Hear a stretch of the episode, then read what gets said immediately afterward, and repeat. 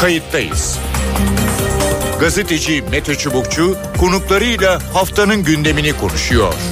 Tarihi yaşarken olaylara kayıtsız kalmayın.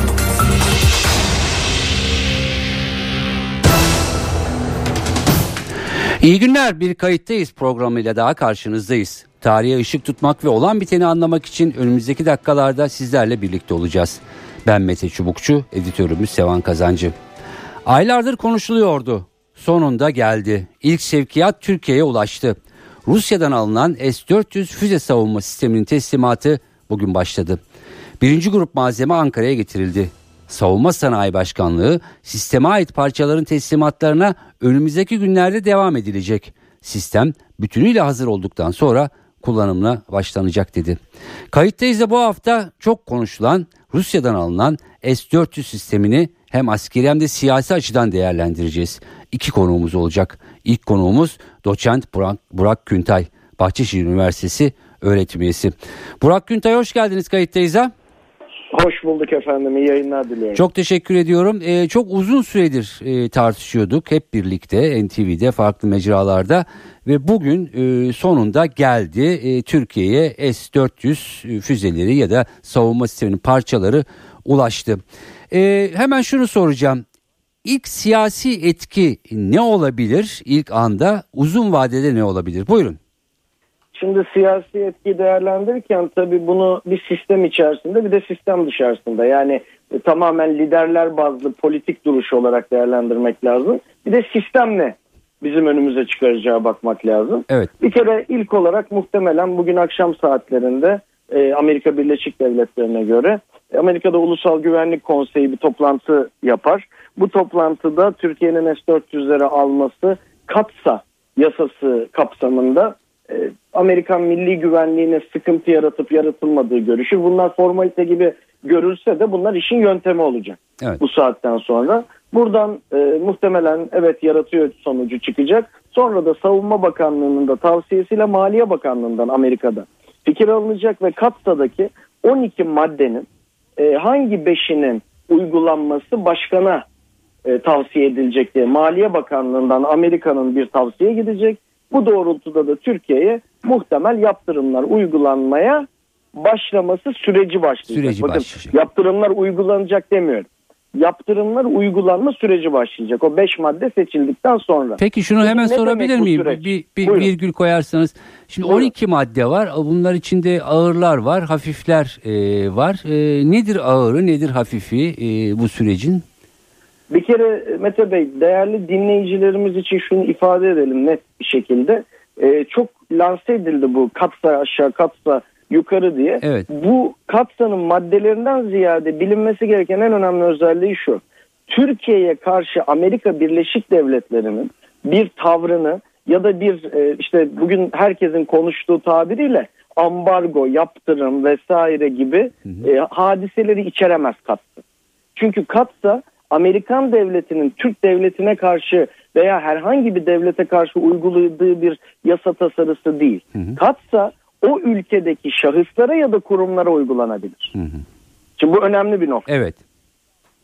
Dolayısıyla hani Türkiye'ye şunu satmıyoruz değil de şu kurumuna satmıyoruz ya da şu kişilerle e, sorunumuz olacak gibi bir madde geçebilir. Bunun içerisinde e, Türkiye'deki bazı şirketlerin ki devlet teşekkürleri de var bunun içinde. Yurt dışından kredi almaya kalktığında Amerika'nın da içinde bulunduğu ki mesela IMF, Dünya Bankası da bu sürece dahil olabilir. Buralarda Amerika'nın menfi oyu anlamına gelir. Eğer bu maddelerden biri seçilirse tabii ki.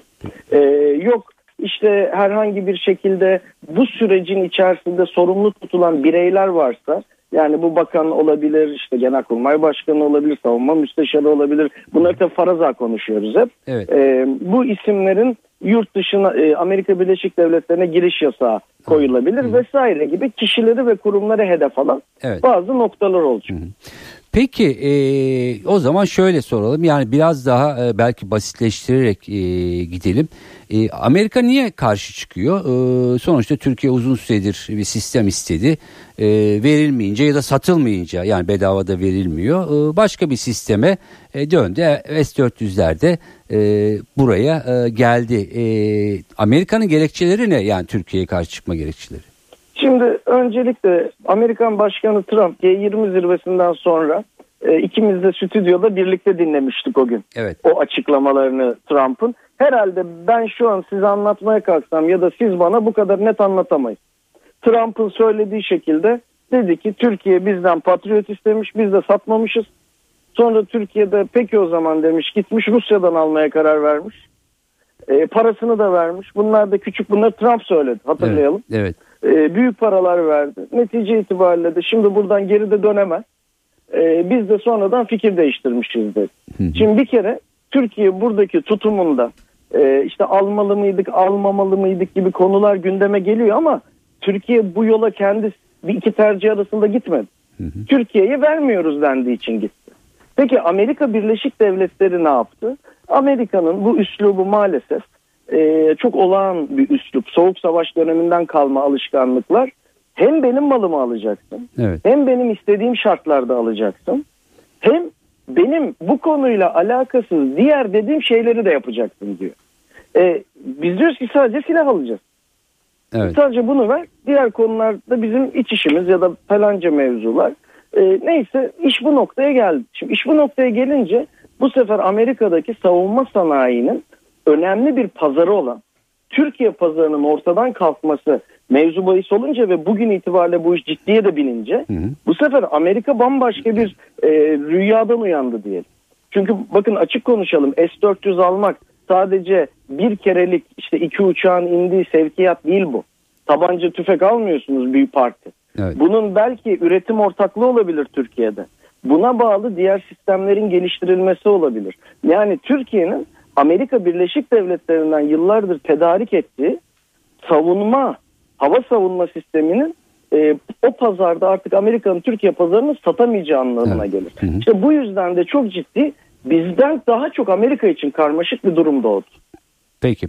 Ee, siz Amerika'yı en iyi bilen isimlerdensiniz e, Türkiye'de akademi dünyasında. Şunu sormak isterim. Şimdi Soğuk Savaş e, geride kaldı ama sonuçta Türkiye'de e, NATO'nun e, üyesi. E, Güney Kanada'nın en önemli ülkesi. E, soğuk savaş koşulları e, yok. E, peki e, bundan sonra ne olacak? Yani bu mesela Türkiye'yi Rusya'ya daha mı yaklaştıracak yoksa Türkiye defaten biz NATO ile e, NATO'ya bağlıyız ve orada herhangi bir problem e, yok e, diyor. E, yani bu askeri açıdan e, Türkiye'nin önünde e, ne görülüyor? Bakın çok net bir şekilde şunun altını çizmek lazım. NATO niye kuruldu? Varşova Paktı niye kuruldu? Hı hı. NATO yani çok net bir şekilde Sovyet bakın Rusya demiyorum. Sovyet Sosyalist Cumhuriyetler Birliği ve onun ile birlikte hareket eden Varşova Paktı'ndaki birçok ülkeye karşı komünizm tehlikesine karşı hı hı. nükleer silahlara karşı bir batı bloğu oluşturmak kapitalist e, dünyanın batı dünyasının bir bloğu oldu doğru evet. mu? Bunun için kuruldu. Peki soğuk savaş bittikten sonra bugünkü Rusya ekonomisi de buna dahil olmak suretiyle bugün kimsenin aklında bilen bilmeyen artık Amerika Rusya o ilişkiler, o tehditler böyle bir şey var mı? Yok. Daha geçen gün Putin'le işte Trump G20'de görüşüyor. Seçimlere bu sefer karışmayacaksın değil mi diye espriler yapılıyor. Ee, Rusya'nın bir sürü şirketi Amerika'da iş yapıyor. Amerikan şirketleri Rusya'da iş yapıyor. Yani tabiri caizse Ivan Drago ile Rocky Balboa'nın çekildiği o soğuk savaş evet. dönemlerinden bahsetmiyoruz artık. O yüzden bugün Almanya'nın Rusya ile ticaretine bakın. Bugün Türkiye'yi bir kenara koyuyorum. Avrupa ülkelerine bakın. Üçlü Amerika-Rusya ticaretine bakın. Ciddi şeyler var. Yani artık Türkiye'nin Rusya'dan bir tabanca tüfek alması, böyle bir eksen değişikliği falan olması mevzu bahis değil. Çünkü artık eksen kalmadı. Evet. Dünyada bizim Soğuk Savaş döneminde bahsettiğimiz durumun aşılalı, geçileli, o noktanın ötesine gideli çok oldu. Hı hı. Ha, yalnız şunu da söylemekte fayda görüyorum. Bakın bugün olan hadise aslında sadece Amerika-Türkiye ilişkilerini etkilemiyor. Bugün olan hadise çok net bir şekilde Amerika Birleşik Devletleri ve Amerika gibi buna Rusya da dahil hı tersten bakarsanız şu an bizimle ilgili durumda değil ama biz üreten firmaların bir pazara mal satmak istiyorsa bu pazara avantajlı bir şekilde girmeleri gerekliliğini. Hı hı. Sadece siyasi olarak o ülkede etki sahibi olmanın kafi olmayacağını, ülkelere artık siyasi yaklaşımlardan ziyade adeta ticari bir pazarlamacı gibi mallarını satmak istiyorlarsa bir yaklaşımda olunması gerektiğini Amerika'ya da Rusya'ya da gösterdi. Hı hı. Rusya Türkiye'ye stratejik olarak bir destek ver. Rusya Türkiye'ye daha uygun şartlar sundu. Evet. Ee... Dolayısıyla artık bu bakış açısı dünyada değişiyor ve bugün önemli bir milattır. Önemli bir milat evet e, önemli bir e, cümle e, NATO'ya bağlıyız ama e, sonuçta e, evet, e, kendimize evet, uygun e, bir Aynen. takım sistemler ve silahlar da alabiliriz e, konumuna gelindi herhalde. E, normal olarak böyle yani şunu da ekleyeceğim müsaadenizle Mete Bey. E, bu aldığımız silahların parasını kim veriyor? Devlet. Devlete evet. bu parayı kim veriyor? Siz veriyorsunuz, ben veriyorum. Hı. Değil mi? Vergilerle evet. devlet topluyor. Ya da bu milletin e, hep beraber e, işte ürettiği Üret, katma değerle evet. bir yere geliyor. E şimdi önünüzde bir şey alacaksınız devlet olarak. E siz şimdi bir şey almaya gittiğiniz zaman illaki fiyatına bakmadan bir şey alınır mı? E kolay kolay alınmaz. Dolayısıyla karşılaştırırsınız. Bu mu daha iyi, bu mu daha iyi, bu mu benim için daha e, artı. Ha siyasi tarafına bakmaz mı devletler? Tabii ki bakar. bakar evet. Ama bakıldığı zaman da her şeyi bir araya koyduğunuzda Türkiye gerçekten bunu çok net söylüyorum, samimi söylüyorum. Keşke bu duruma gelinmeseydi diyeceğiz Amerika-Türkiye ilişkilerinde ama e, açık konuşalım Türkiye'nin hiçbir hatası yoktur. Türkiye tam anlamıyla talebini yapmıştır. Hı hı. Talebin karşılığını alamamıştır. Alamadıktan sonra e, ikinci opsiyon olarak buraya yönelmiştir. E, bunun karşılığında da biri bir şey uyguluyorsa niye benden almadın diye e, yapacak bir şey de zaten yoktur. Peki. Ama bu üslubun çok uzun vadede bundan sonra böyle gitmeyeceği de dünyaya milattan kastım oydu önemli bir şekilde ortaya çıkardı. Peki önümüzdeki süreçte e, neler olacak hep beraber göreceğiz, e, yorumlayacağız diye düşünüyorum. Çok teşekkür ediyorum. Doçent ben Burak Gültay, ederim. Bahçeşehir Üniversitesi öğretim üyesi görüşlerini bize paylaştı.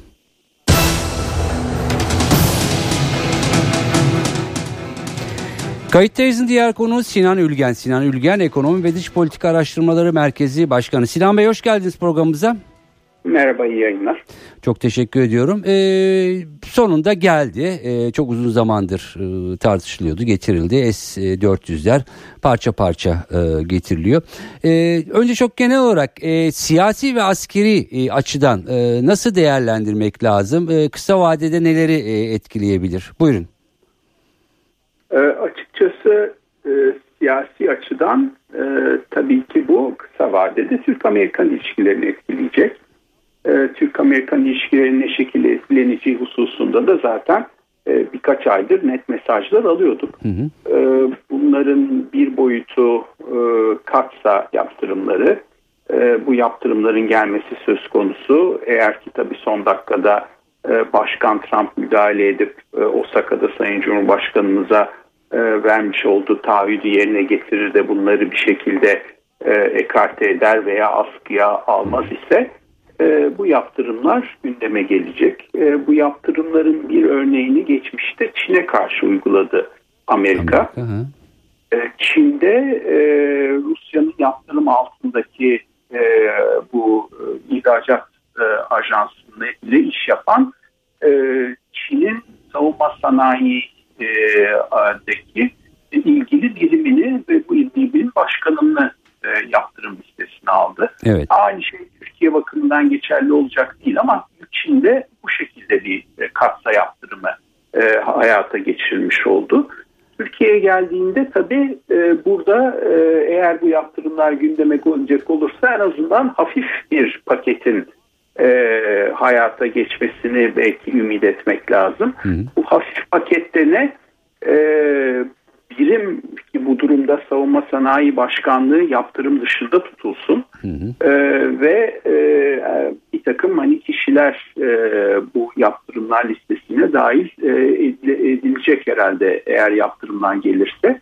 E, ama e, bunun daha ağırı dediğim gibi savunma sanayi başkanlığının bu yaptırım listesine alınması olur. Çünkü Türkiye'nin e, Amerika'da dahil olmak üzere birçok e, üçüncü tarafta yürüyen e, savunma sanayindeki büyük ölçekli projeleri başkanlık üzerinden yürüyor. Evet. Dolayısıyla bu başkanlığın yaptırım altına alınması e, bu projelerin devam bakımından büyük e, risklere yol açar. Peki. E, Kat, Hı, buyurun. Katsa'nın e, tabii e, bir diğer e, boyutu da algı boyutu. Hı hı. Yani e, Katsa'nın e, orada e, somut e, olarak e, listelenecek yaptırımların ötesinde bu e, genel olarak dışarıda nasıl algılanacak? Özellikle uluslararası piyasalar tarafından nasıl algılanacak? E, Türkiye'nin e, siyasi riski e, açısından ve dolayısıyla ekonomik riski açısından nasıl bir süreç olacak? Bu da e, bu yaptırımların düşünülmesi gereken diğer veçesi. Peki. Bu tabii işin siyasi ve ekonomik tarafı. Hı-hı. Bir de askeri tarafı var. Evet. E, askeri tarafında da tabii ikiye ayırmak lazım. Bir tanesi e, F-35 programı. F-35 programında hem e, parasını Hı-hı. vermiş olduğumuz uçakların e, teslim edilmemesi hem de F-35 programında e, Türkiye'deki savunma sanayi e, ne iştirak eden şirketlerin üstlenmiş olduğu 12 milyar dolar civarında e, bir e, üretim e, portföyü var. Bunu da hani şu şekilde belki izah etmek lazım. E, Türkiye'nin son yıllarda çok büyük atılım gerçekleştiren savunma sanayi sektörünün bugün geldiği noktada yapmış olduğu ihracat 2 milyar dolar. Ee, ama bu F-35 programında dolayısıyla 6 yıllık savunma sanayimizin toplam ihracatına eşdeğer e, bir miktarı e, kaybetme potansiyeli tehlikesi var. Hı hı. E, bir, dolayısıyla bir işin bu tarafı var. E, ikincisi daha belki askeri açıdan da F-35'e yönelik e, Türkiye uzun bir planlama dönemi içindeydi. Biz 2007'de bu programı imza attık. Hı hı. Dolayısıyla o zamandan bu yana e, askeri dönüşümümüzü, savaş doktrinimizi e, F-35 platformu olacakmış gibi yönettik. Şimdi tabii F-35 e, Türkiye'ye verilmemesi söz konusu olduğunda e, bu doktrine dönüp burada değişiklikler yapmak gerekecek. Bu da kolay değil. Çünkü F-35 bir e, F-16 gibi bir hava muharebe uçağı değil, hava üstünlük uçağı değil. Çok daha ileri teknoloji yansıtan 5. nesil ve bir e, enformasyon yani bir uçan karargah aslında F-35. Hı hı. Dolayısıyla onu ikame etmek e, o kadar kolay olmayacak. Orta ve kısa vadede bunun açıkçası çözümü yok. Evet. E, uzun, uzun vadede de bazı çözümler üretmeye gayret edecektir Türkiye tabiatıyla. Bir de herhalde bu gelişmeyle birlikte e, daha önce de tartışılıyordu. Önümüzdeki günlerde çokça tartışılacak e, olan e, Türkiye NATO, Türkiye Rusya ilişkileri. Türkiye defaten NATO içinde olduğunu, bu sistemin NATO'ya karşı olmadığını söylüyor. Ama bu tartışmada sanki alevlenecek gibi. Ne dersiniz? Ee, öyle tabii çünkü nihayetinde NATO tarafından hani bu sabah yapılan açıklamalar da var. Yani e, öyle aslında bir saptamada bulunurken şunu unutmamak lazım. Yani NATO bizim haricimizde bir örgüt değil. Biz NATO'yuz yani biz de NATO'nun üyesiyiz. Evet. Dolayısıyla ama NATO içerisinde e, iki tane büyük ortağın bunlardan biri Amerika biri Türkiye aralarında bir e, bu nitelikte bir siyasi gerilim yaşanması e, tabii ki NATO açısından da arzu edilen bir senaryo değil birincisi. İkincisi e, biraz önceki yorumla paralel olarak e, önümüzdeki va uzun önümüzdeki vadede NATO'nun yapmış olduğu muhtelif planlamalar çerçevesinde e, Türkiye'nin de F-35 alması vardı. Dolayısıyla e, burada yapılan planlamalara Türkiye'nin katkısı e, F-35 e, üzerinden de yönetilen e, bir e, e katkıydı. Şimdi bunun ortadan kalkmış olması e, tabii NATO içerisindeki bu askeri planlamalara da yansımak durumunda kalacak. Hı hı. E, ama genel olarak buradaki en büyük endişe tabii e, Türk-Amerikan ilişkilerinde yaşanacak bir siyasi gerilimin e, NATO NATO içerisinde de olumsuz etkisinin olması. Peki e, son sorum e, olacak. E, özellikle Türk-Amerikan ilişkilerinde ya da Türkiye-Batı e, ilişkilerinde yani eski Soğuk Savaş döneminde Türkiye'nin zaman zaman Rusya ile sanayi açısından ağır sanayi e, üretim açısından işbirliği yaptığı e, biliniyor. Yani Amerika'nın biraz e, mesafe koyduğu dönemlerde. E, bu belki biraz daha e, ileri bir e, adım yani yeni bir şey e, değil. E, Amerika bu eğer fazla tepki gösterir, reaksiyon gösterirse Türkiye'nin Rusya'ya daha fazla yakınlaşacağı konusunda bir tereddüt e, geçirmiyor mu? Ne dersiniz? Yani böyle bir tartışmada var mıdır içeride acaba? E, vardır tabii ki. Yani e, Amerika'nın da nihayetinde burada aşırı bir tepki vermesi, e, Türkiye'nin buna karşı e, tepki e, vererek e, Amerika'dan ve NATO e, ekseninden e, uzaklaşması, Rusya'ya yakınlaşması tabii ki Washington'un da işine gelmeyecektir. Dolayısıyla oradaki e, politika yapıcılar işin bu tarafında düşünüyorlardır. Hı hı. E, ama nihayetinde e, eğer Katsa özelinde bahsedilecek olursak e, orada Rusya'ya yönelik çıkmış bir yasa var. Hı hı. E, bu Rusya'nın hani Kırım'ı e, gayri hukuki olarak işgali sonrasında bir de Amerikan seçimlerine doğrudan müdahalesine yönelik endişelerin su üstüne çıkması neticesinde oluşan ve kongrenin e, özellikle e, başını çektiği bir yasa. Bu yasayı Amerika tarafı da uygulamak zorunda hissediyor.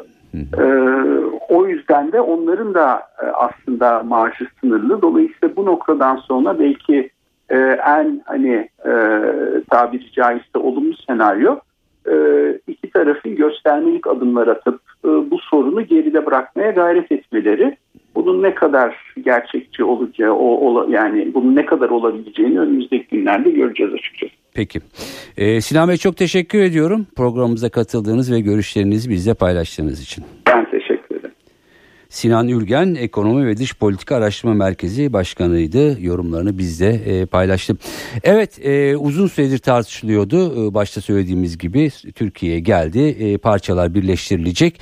Aktive edilecek mi edilmeyecek mi önümüzdeki günlerde e, göreceğiz. Askeri ve siyasi açıdan ne gibi etkileri olacak tartışmaya, görüşler almaya e, devam edeceğiz. Ama e, önemli bir e, dönüm noktası e, birçok açıdan. E, onun için... E, bir yandan tabii ki hayırlı olsun e, diyoruz. E, diğer yandan da önümüzdeki günlerde neler karşılaşacak onları e, karşımıza çıkacak merakla bekliyoruz. Programımız bu haftalık bu kadar. S400'leri e, ele aldık. Önümüzdeki hafta farklı konu ya da konuklarla birlikte olmak amacıyla. Hoşçakalın. Ben Mete Çubukçu, editörümüz Sevan Kazancı. Kayıttayız. Gazeteci Mete Çubukçu konuklarıyla haftanın gündemini konuşuyor. Tarihi yaşarken olaylara kayıtsız kalmayın.